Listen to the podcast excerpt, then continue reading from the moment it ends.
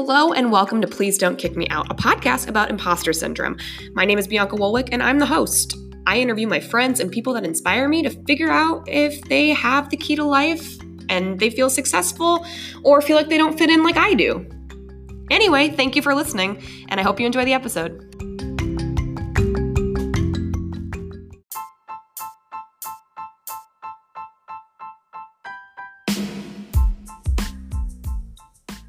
Hey listeners, just wanted to give a big thank you and an update that I am slowing down on incoming interviews to focus on my backlog. I've really appreciated all of the interest in the podcast and all of the interviews, but with my husband deploying, I just really needed to take some time for my mental health and reprioritize. I'm starting to do a lot of volunteer opportunities for military, and I just needed some time to kind of shift my focus. So for now, I'm not doing any incoming interviews. That'll probably change closer to the end of the year. But I do have episodes all the way into 2021 at this point. So I just wanted to say thank you again for everyone's support. I really appreciate it. And I hope everyone has a great week and enjoys the episode.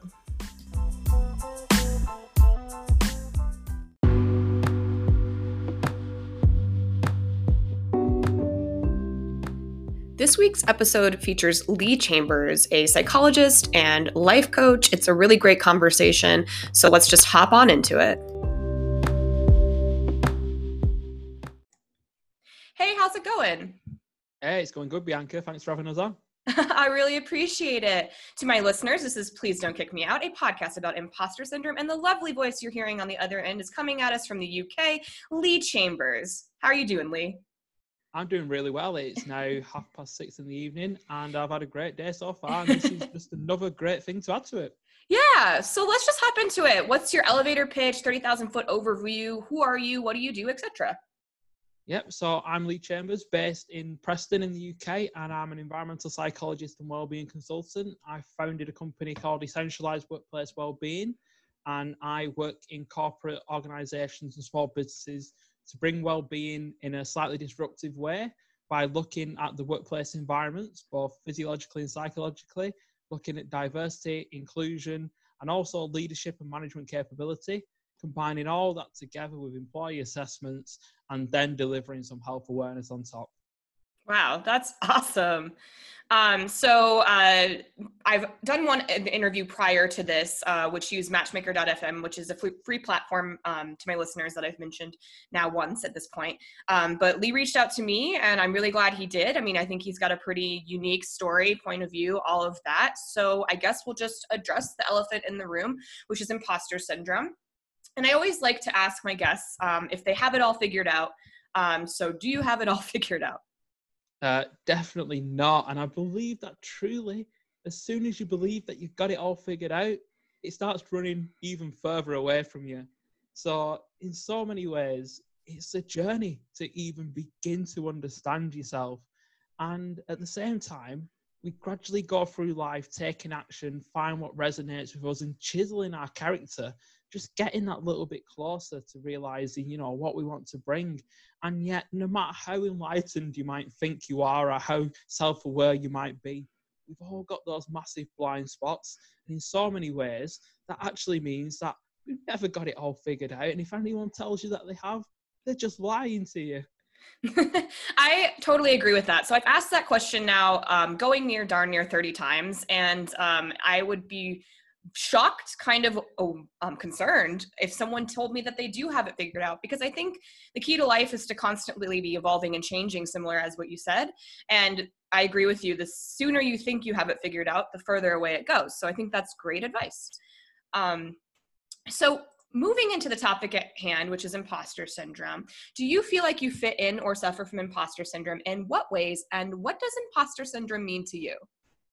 Yeah, so in many ways, imposter syndrome to me is based on the fact that we are born into this world and we don't have imposter syndrome. We have basic functions to keep us alive. And yet, as soon as we become aware and our senses ignited, we spend time with our parents and our families, and then we go and join our peers in education. And what kind of happened is we absorb all the information that we get from society, from the people close to us. and we almost catalyze that information. And what so often happens is, because as human beings, we've got that negative bias, which has kept us alive in evolution. When you walked out of that cave and there was a tiger on one side and pretty flowers on the other, if you saw the pretty flowers and went that way, you were eaten alive and you didn't reproduce. So we do have that negativity within us. And I like to say that our brains, they're like Velcro. Negativity hits our brain, sticks nicely. Positivity hits our brain, slips off like Teflon. So what happens is we end up with a backpack full of beliefs. Most of them are other people's opinions of us, or what we think that other people think that we are. And we ask ourselves questions, and that's not something we often practice. So often we ask ourselves really poor questions and get really bad answers, but keep getting that bad answer, and you just have to believe it's true.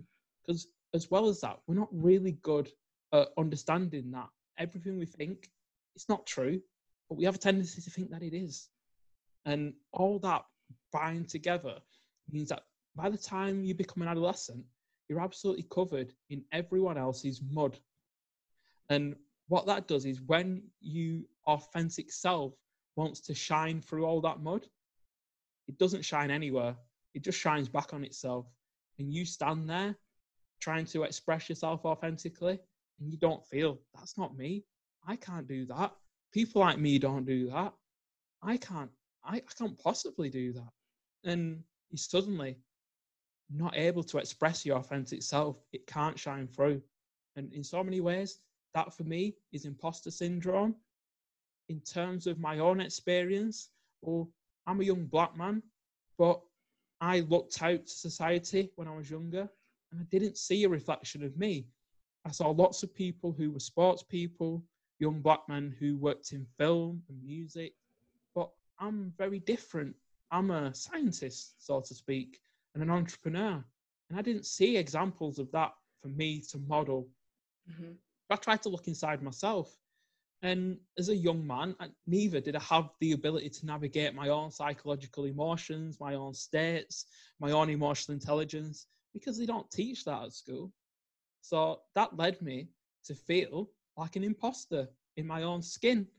I then set up a video game business after graduating from university, and went into an industry which is predominantly white in the video game wholesale market. And again, I felt like a disruptive imposter, someone who didn't fit when I was pitching for work. Yet again, I started to feel like I couldn't take the action, I couldn't expand, because that wasn't me. And now, to this day, I'm now a young, black, autistic male in the wellness industry. And if you Google wellness, a picture of me doesn't come up. And sometimes I actually honestly feel that, am I in the right place? And yet it's so important for me to have felt like that, to have taken that step outside of my comfort zone, because I know that I can be an example for other people who also feel like they don't fit in. But if you truly want to do that and it resonates with you deeply inside, I want to be the person to show you that you can take that step. I didn't have that example when I was younger, but I really want to have that legacy of letting the next generation of black and diverse wellness practitioners to take that step into corporations and go and spread their message too. Yeah, that is beautiful. Being American, being in my climate, in my country, I'm very much an advocate for equality right now. If Black lives don't matter, then neither do all. We're in this beautiful revolution. And so I love what you're doing, because I think that your voice is going to bring so much value to corporations, to people's lives, all of that. So I think it's a beautiful experience to meet you and interview you. I mean, you just really did inspire me right there. I love that you forged yourself forward when you didn't have a mold to fit. And sometimes as white people, we just don't realize, you know, we have it so easy. We have this inherent privilege, and you don't realize how hard it is for someone that doesn't look like us. I'm not myself. I'm privy to understanding that I have that, and I you know, I've worked very hard to backtrack that. But for others that just go, well, it's not that hard to get a job, or it's not that hard to break into an industry. You're right. It is. It's really hard when everyone else is a, you know, thin, wispy white female eating a, you know, chia seeds in an acai bowl or whatever. And I think it's really awesome that you're breaking that mold, and I'm excited to kind of see what you do with it. And even before we clicked record, I mean, I could tell you were like sitting in an office and it had your logo and all of that. And I was like, man, this guy really, he's got it together. Oh yeah. Thank you. And you know, we all try to make a change in the world. And it took me quite a long time to really define what I wanted to bring. It actually, you know, took me numerous different jobs, setting up a business that wasn't the business that in the end I actually wanted to bring. It took redundancy, it took mental health issues, and it took me losing the ability to walk to gradually chisel and define exactly what I felt would become my purpose and the missions I wanted to undertake. And it's a journey. Because so many people in the industry are telling you, oh, we'll help you find your passion. All you've got to do is think about it and read a few books. And you don't find your passion by thinking. You don't think your way to clarity on these things. Yeah. And you can't read your way to action. You've got to go out there and step outside your comfort zone and find what resonates with you. And when you find it, you start to dig a bit deeper. And at some point, you'll find that expression of you. And suddenly, any imposter syndrome will fall off like dirt off a statue in the rain, because it's you and you're connected to you. And suddenly you don't feel like an imposter because you feel like you. Yeah. And you'll be your statue, and you'll wash the dirt off and you'll become authentically you. And you'll no longer feel like an imposter because you will be living you. Yeah, I love that. And interestingly enough, I was actually reading a book today. So I'm an advocate for mental health and going to therapy and all of that. And my therapist has been having me read this book just based on some childhood trauma that I had, and, you know, whatever, none of us are perfect. And in the book, I was reading a chapter about high achievers. And that would probably be me to a T, because I've always been fairly successful with whatever I'm doing. And recently I've been thinking about kind of my career path and where do I see myself? Because at the start of this, I was laid off due to coronavirus and COVID. I was a marketing director. I'd finally reached that pinnacle in my career where I'd gotten as far as I could, proved myself, you know, as a woman that's important, as, you know, as someone that is working really hard. I finally had that role in that position. And of course, COVID, you know, they got rid of marketing and whatever. So I started this podcast because my friend had asked me right before quarantine and COVID and all of that, the pandemic hit us the way it did. What would you be doing if you weren't doing this? Because I was kind of telling her like, oh God, you know, I don't feel valued. I don't feel appreciated. I'm doing work that I don't truly believe in. I'm always working for others and not really myself. And she is a coach herself. And she said, what would you rather be doing? And I said, you know, I've always wanted to be on a podcast. I've always wanted to be part of a podcast. I've always wanted to be a guest on a podcast, but no one's ever asked me. And she was like, well, why don't you just start your own? And I thought about it. And I was like, well, you know, I don't know the first thing about it. I was a radio DJ in college. I mean, I really don't know if I would be good at that. And then I decided that if I listened to my imposter syndrome, that I would never do it. And so I took the plunge. And here we are. I'm now talking to you. We would have never met without this. And to me, reading this book today, it came full circle, because high achievers, based on the parent that I had and the relationship I had with my mother, it can go one of two ways, self-saboteur or high achiever. And I was a high achiever, but with high achievement comes imposter syndrome. And I was reading this chapter today in this book called Will I Ever Be Good Enough? And I go, oh my God, am I reading my brain? Did I truly manifest the one podcast about my life? And so I think it's beautiful when I have my guests who have come full circle and they found a way to deal with those devils on their shoulder, angel devil telling you these very negative tracks. It's very beautiful to hear someone go, okay, I'm breaking the mold. I'm starting anew. And I'm now going to help other people see what I see in themselves. So yeah. I love that. Yeah, and I think that's something that's great, because that comes from being authentically yourself. And like you just said, it's really good when your friend, that one powerful question, what do you truly want to do, Bianca? And you're like, actually, I know what I truly want to do. And then in a simple sentence, she gave you permission to go and do it. Yep. And that's so empowering. That just shows it only took two sentences to question you. The answer's already there, and to give you permission, because the desire's already there. And that's when we start to realize that under all that society's grime and muck that gets stuck on you, all the answers and all the desire and all the power is already inside of you. And we spend so much of our life looking out to society for the answer, for the reason, for the motivation. It's all there. And again, we're so good at standing in our own way that sometimes we just need someone to give us a shove ourselves out of our own way and open up the path for us to then go and start to do something which really resonates with us. And again, I thank you for taking that step outside of your comfort zone to do something that now means that I can amplify my message through your message. Yeah, absolutely. And I always say, I have a saying that if this helps one person, then we've done our job. Every single episode is a different facet and a different prism into just kind of what imposter syndrome means. When I started this, I thought, oh, it's only women that feel this way, because I wasn't having any straight men coming to me telling me they felt this way. And then my husband was like, well, I feel this way. And he's a straight man. He's in the military. And I started to realize that it's not gender specific. It's not gender specific. It's not sexuality specific. And it's not, it's a human thing. It's just whether or not we want to allow ourselves to realize that we're not alone in it. And what I'm finding is the feedback on each episode is just dependent on what someone's hobbies or interests are, but that the more I've put out, the more people go, wow, I didn't realize it was in that industry too.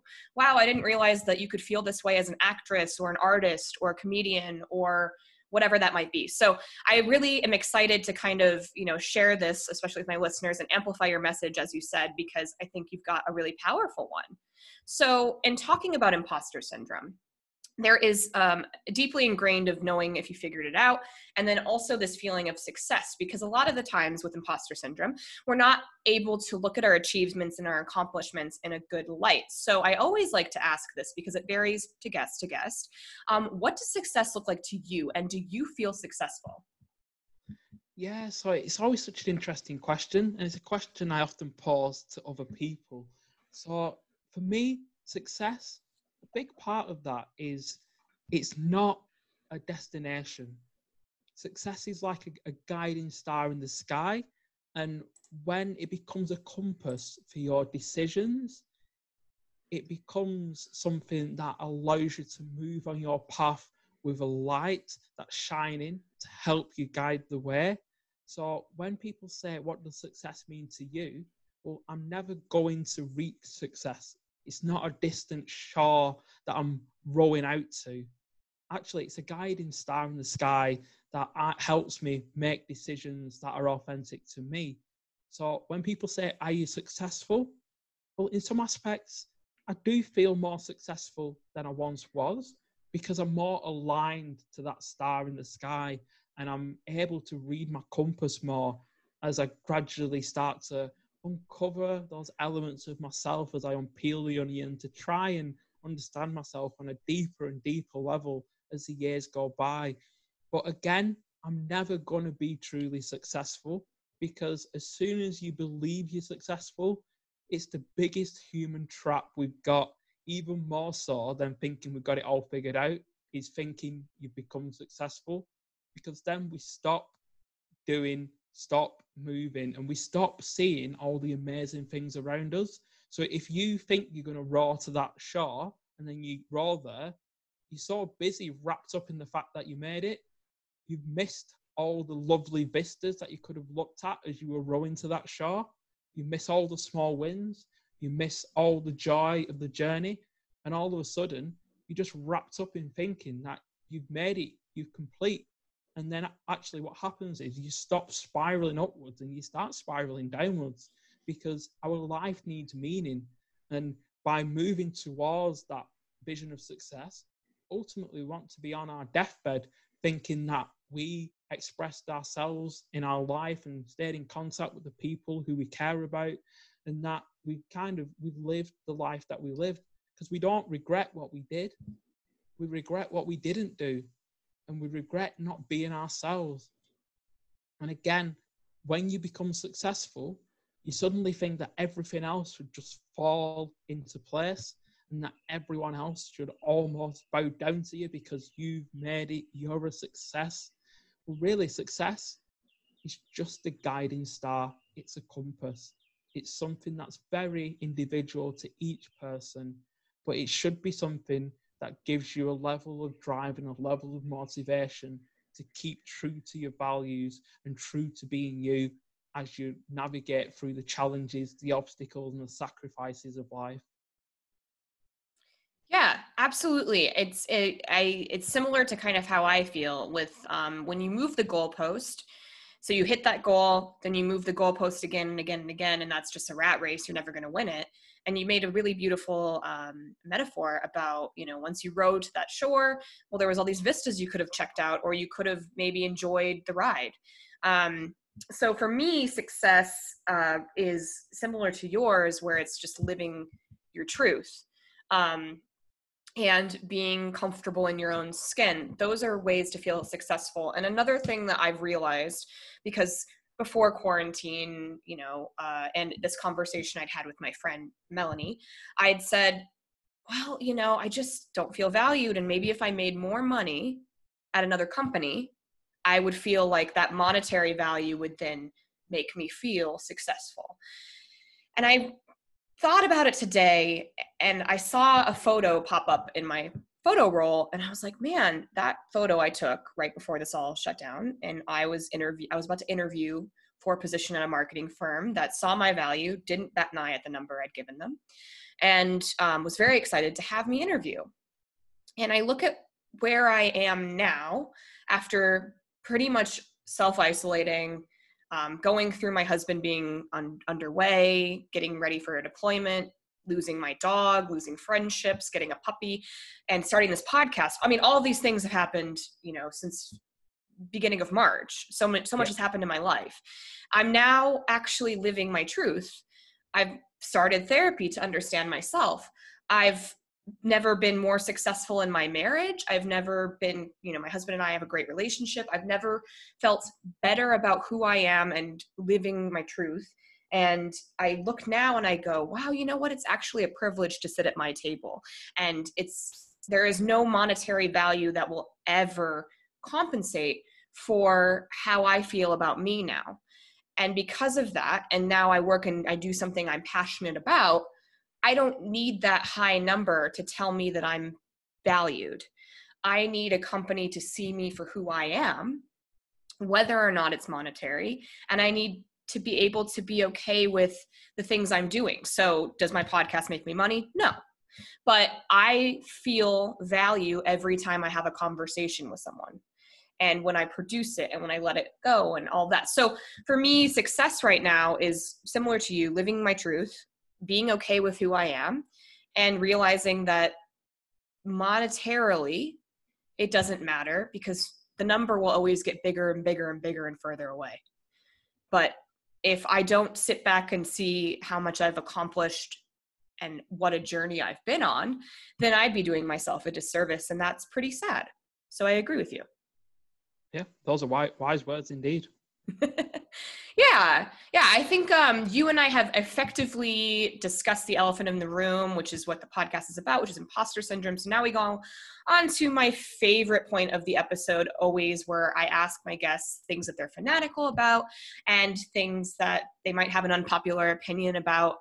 So for me currently, I'm fanatical about crafting. I just I just really have been enjoying being able to have the time to do something with my hands, make something that brings other people joy, and do something that makes me feel good. So for me, like picking up a hobby and finding out that my true craft form was making hair bows with Goss Grain ribbon, that's what I like doing. So for me currently, I'm fanatical about crafting and Etsy.com. And I probably spend entirely way too much money on ribbon, but that makes me happy currently to actually be able to have that time to outlet into a hobby. Yeah. And again, that's something that's, it took you to slow down a little bit and really anchor into something that's giving you a lot of joy. And in this busy world that we live in, where our attention's being thrown around on a regular basis, and that's an economy itself that's trying to pull us about, just suddenly finding something where we can get our creative side out, be really mindful while you're doing it and you're in that moment. It's really good, given that you know, we're all going to be anxious in this particular climate, and it's a challenging time, turbulent time, and yeah, it's a really good time for us to actually reflect and think, what interesting things can we do that maybe we've just overlooked because we've been so busy chasing other things? Yeah, absolutely. So for you, like, what are you currently like absolutely fanatical about? Yeah, so I'm always fanatical about something. At the minute, it's the interconnectivity of physiological and psychological elements. So I'm one of those people who's been, I finished university and then I kept learning and I kept learning, and I'm constantly on courses. I'm currently doing one now. And really what's really ignited my passion recently is just starting to understand even more so how our bodies and our minds are connected, and how what we eat affects our mood, and how much we sleep affects almost every biological process that we have. And that has really become a passion of mine, because I've always believed that we're massively interconnected. And yet the whole world looks at things in isolation. Like, especially if you look at, say, pharma, they want to solve one particular symptom. So they designate something that will stop one neurotransmitter here or one chemical balance here. And what that does is, it's great. It solves the problem, except it causes 15 side effects, because we're incredibly interconnected. As soon as you play with one thing, you knock so many other things out of place. And that has really become something that has really started to define my work, but also how I experiment on myself, and how I spent years working to come off my medication after becoming unwell. And it's taken me 6 years, but 3 weeks ago, I took my last dose of medication. Now I'm controlling my chronic disease and chronic illness through lifestyle alone. Yeah, I think that's amazing. You know, and I don't know if I know the UK has bans on advertisements for like big pharma. I know big pharma is a lot worse in the United States. I mean, there's ads for everything. It's like, talk to your doctor if you think you have this. And unfortunately, doctors for a very long time were just diagnosing and giving pills here, you know, willy-nilly here, whatever. And so it's great to kind of see that, you know, you're able to take control, because I know that when I've had surgeries in the past, or I've had things happen over the last, you know, 10, 15 years, I've seen the amount of pain medication they give you go down, because they're realizing just how bad that can be. And also just kind of any other medications. It seems like now the United States is also trying to control them a lot more, which is really good, because there's a lot of Adderall abuse, or, you know, people being prescribed antipsychotics when they don't need them, and that kind of stuff. And there's a huge thing right now about anti-anxiety medication and how it's constantly prescribed. So I agree with you. Yeah, big pharma, it's like you fix one thing, but then at what cost?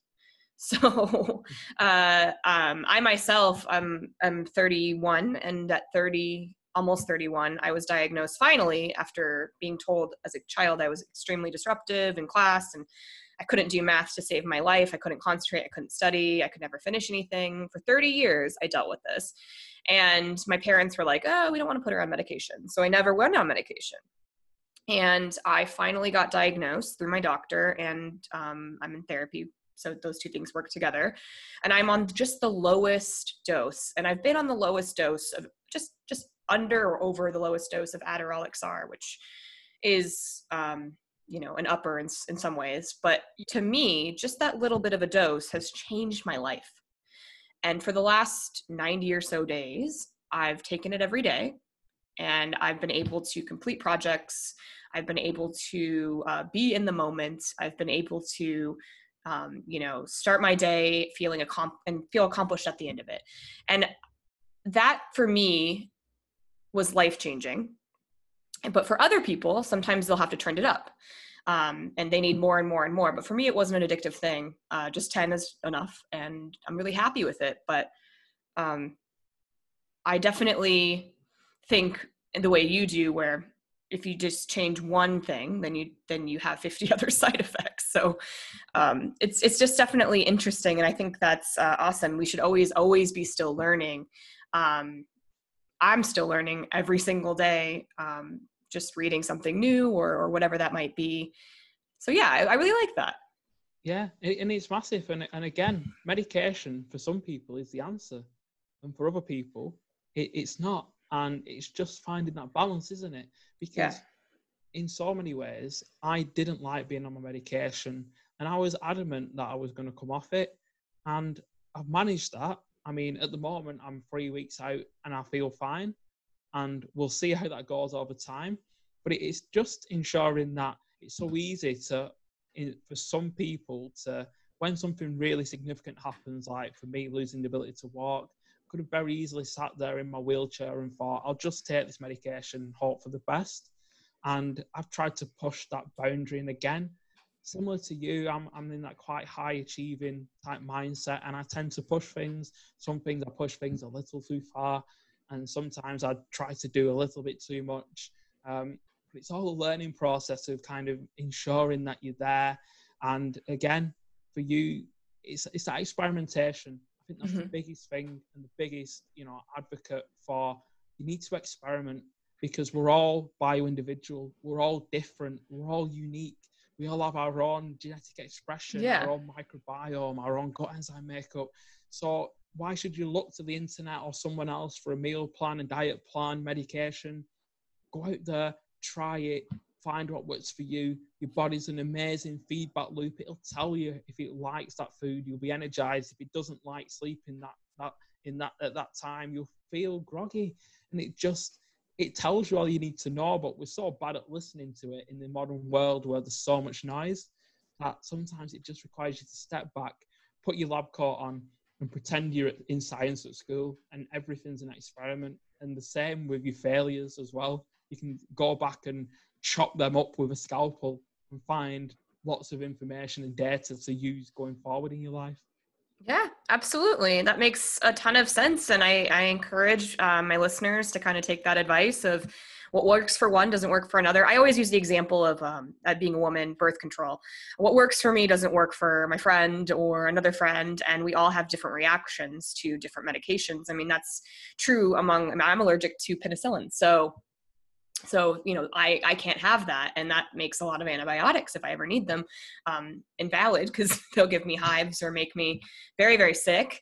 But, you know, another person might be totally fine if they were prescribed penicillin. So yeah, that makes a lot of sense. And I think like that's pretty true for diets and exercise and all of that. Like, I have the Peloton bike, and I always tell people like, yes, like that works for me. That's a good exercise. But like, if you don't like spin class, it's not going to make you like this bike, right? Yeah. Like you, like this is not going to be this is not a solution for you.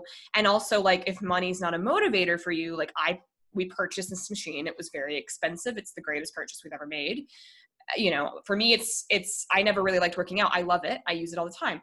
But it's not for everyone. And so that's always a good thing to keep in mind for my listeners, is that just because one person says that it needs to be a certain way, or this is really great for me, doesn't mean it's going to be great for you. So experimentation is the key to figuring out what's best for you.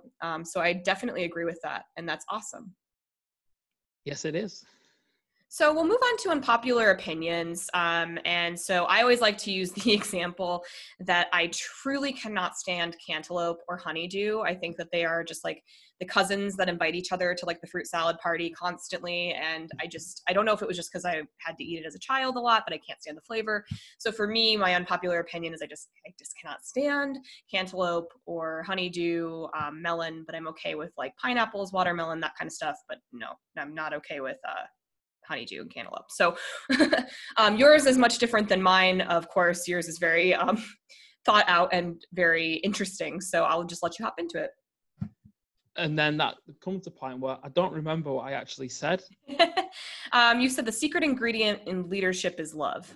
There we go. That's definitely an unpopular opinion that gets me into a lot of interesting discussions. But yeah, in so many ways, leadership, and I did leadership as a module at university back in the day, and all the models and all the frameworks and all the structures, yeah, so valuable. You can now go out and lead, but leadership isn't what they tell you in the business books or in the MBA, because everyone on this planet is a leader, whether it be in a business, in a community group, as a parent, as someone who has a pet. And if you're just on your own, you're still a leader because you lead yourself every day. So leadership, what is it? It's about finding yourself and showing that to the world. So if you're the leader of a company, it's actually your job to lead yourself first authentically, to find your values and lead from them. Because by doing that, you empower other people to also lead themselves. And that's how you become a truly charismatic, conscious leader, because you actually love what you're doing, you love the people you're doing it with, and you love the change that you're making in the world. Because to lead is to serve, and to serve is to care about your customers, about society, about your employees, about your investors, about the partners and the people you collaborate with. And that means that if you care, you actually have to love what you do and start to love yourself. Because how can you say, I love you, if you don't have a strong understanding of the I? And that really boils down to a lot of the work I do within wellbeing, within companies. It's helping leaders engage in the fact that leadership, you don't learn to lead from a book. You don't learn to lead from thinking about how you're going to tell people what to do. You learn how to lead by finding yourself, leading yourself. People will follow the messenger before they follow the message. So if you lead yourself, they will also start to lead themselves. And when they lead themselves, they'll become more responsible for their own health and well-being, for their own wellness and their own engagement, their own development and their own growth. And if you want to build a community group, a company, a team, a family, or even yourself, it all starts with leading with love. Yeah, absolutely. RuPaul has a quote that if you don't love yourself, how the hell is anybody going to love you, right? So, or how the hell are you going to love someone else? Basically, I fumbled that quote, but it is true. And there's this cheesy saying that always says that love shows up when you show up for yourself, which is also, I believe that to be 1000% true. Because you're right, you have to love the I before you can love others, and you have to love I to lead yourself to then lead others. And I think I've always kind of worked for people put in management positions that were not necessarily leaders. And I've also worked for a lot of for-profit industries where sales was what was important and not employees and culture and all of that. So I think the work that you're doing is quite beautiful and very impactful, because you're going to keep your employees a lot longer when you are a leader that can lead before the message, where, you know, like lemmings, they will follow you because they're inspired by you. And I think that that's really poignant. And I see that kind of shaping the workforce, you know, because the workforce is going to be so changed in general because of the pandemic, which, you know, there's so many beautiful things coming out of it. But then also I think the workforce is going to be especially because right now when we're thinking about inclusion and how brands are messaging and oh, well, you're not saying enough about Black lives right now. Well, oh, you didn't put a pride flag up as your logo. You don't believe in homosexuality and them having equal rights, all these crazy things. And I'm probably going on a weird tick here, but that we're looking as society to companies to say, are you following the trends of the world right now? How are you handling this pandemic? How are you handling this movement for equality in the United States? How are you handling these things? And if your messaging isn't following suit, quite frankly, I cancel those businesses. So I've noticed that the leaders that I'm tending to follow are ones that are making extreme changes in waves and industries that were otherwise unheard of until recently. So that takes a true leader, being able to combat the negative messages from all pain points and lead forward with what they truly believe in. And that is something that I will follow in leadership. Yeah. And that's what engages people, and like it engages yourself. When you have a real authentic expression of yourself, you can go and channel that and express that to the world. And in so many ways, people will start to gravitate towards the companies that not only are part of the message, but are part of the action to make a change, to make a difference. Because a black square on Instagram is absolutely great, but if you don't treat your employees with an inclusive atmosphere and make them feel like they belong, they'll feel even worse at seeing you trying to message something that isn't lived within the company, that isn't congruent with the leadership, and isn't actually a value that runs through your company's decisions. And those that are looking at sustainability, at inclusion, at the future of work, they'll be the companies that start to change the world, that disrupt the status quo, that morph and evolve industries in the direction that we're going to move to, because we have considerable challenges as humans going forward. And yet it's the people who are looking at the future of work, the future of education, the future of us, and starting to solve tomorrow's problems today, that are the companies that will be the ones that shape the world for the better. Yeah, absolutely. I truly believe that. I'm very much in agreement, and I super appreciate those sentiments, and I'm looking favorably towards the future. I don't subscribe to people saying, oh, 2020 is trash, throw it away. I go, no. This is a great pause for yourself. This is a great pause for introspection. Companies need to figure out their crap. And where this goes from here, there's only going to be positivity, because as a world, we've come together. As people, we've been a lot more community driven, volunteer driven, heart led, all of those things. And so I think that now is the most exciting time to really be living, even if I can't do a whole ton of things. I'm really excited for what the future holds for once, actually. Yeah. And I just think that kind of feeling of hope and optimism, I kind of really think personally that in terms of imposter syndrome, this has brought people together to realize that actually imposter syndrome so often is us feeling that way, and that no one else actually feels like that. It's just us. And yet we're starting to realise COVID has come along and it's bound communities together. It's got people having deep conversations. It's got people connecting with intention rather than, oh, I'm busy, I'll talk to you later. And actually sitting down and just taking a moment to reflect. And when we do that, we realise that actually we do come together, and imposter syndrome is a shared human experience. Almost everyone has felt it at some point. At the point that you might be feeling it now, listening to this podcast, there'll be 1 million other people across the world feeling exactly the same way as you. And that is incredibly powerful, because when you realise you are human, you are special, you are authentic, and there's other people feel like you, just struggling to break through that barrier, just struggling to give yourself that permission to be you.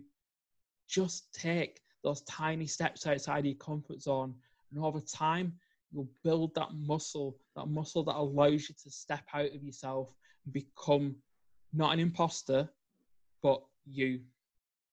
Yes, and that's beautiful. And I think that is the perfect note to wind down the podcast. So I always love to give my guests the floor to promote whatever they would like to promote. So Lee, do you have anything that you would like to promote to my listeners? Yeah, so I am writing a book, which will be out in November 2020, hopefully, if everything goes well with the publisher. And that's called How to Conquer Anything. And there will be a little bit in the book about conquering imposter syndrome. So if you are still engaging in that in a few months' time, feel free to go to your local bookstore and buy it. I will ensure that the coverage is as wide as possible and that we don't just go to the most convenient places. Also, for all listeners, you can download my latest ebook, which is How to Live Authentically, and is a series of questions and exercises to just help you shape a little bit more of who you might be. There's 80 questions and exercises, because not everything resonates with everyone, but a few might resonate with you. And you can find that at essentialize.co.uk/ebook. Awesome. And I really appreciate that. Keep in contact with me about your book. I mean, we can talk offline about it so that I make sure I can, you know, shout you out when it releases and all of that. But Lee, I will put all of the information for the ebook, everything, all of that in my description, anything regarding your book, all of your information, your company, everything. It'll always be in the description for my listeners. But Lee, we have come towards the end of this lovely conversation. I have really appreciated you taking the time to speak with me, taking the time to talk about imposter syndrome with a very insightful conversation. So do you have any parting words for my listeners? Yeah, I would say that now is the perfect time to start to ask yourselves some questions to just cultivate and craft your authentic self. You are amazing. All the answers are inside of you. You are not an imposter. You are your amazing self. Step out there and be it every day. Awesome. I love that so much. Well, thank you so much, Lee. And to my listeners, this was Please Don't Kick Me Out, a podcast about imposter syndrome. Like us on Apple Podcasts, give us a rating, share us. And as always, check the description to connect with Lee Chambers. Lee, thank you so much for taking the time all the way in the UK to speak with me today. I hope you have a lovely evening. Thank you, Bianca. It's been a privilege. All right. Bye.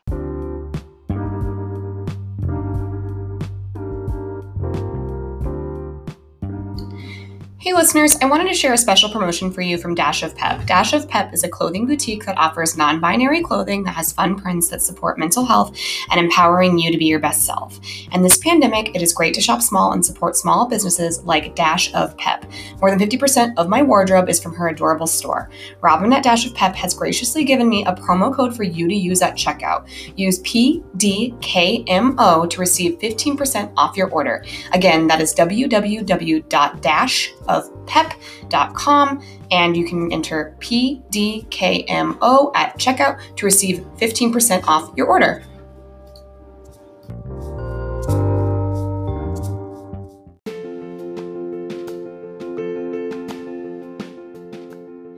This has been Please Don't Kick Me Out, a podcast about imposter syndrome. If you like what you hear, please subscribe, like, comment, share, tell a friend. You know, that's how I'm going to keep these stories going. Also, if you want to be a podcast guest, you can reach out to me at pdkmopodcast@gmail.com and we can get it set up. Thanks everyone for your continued support, and I look forward to, connecting with you again next Monday.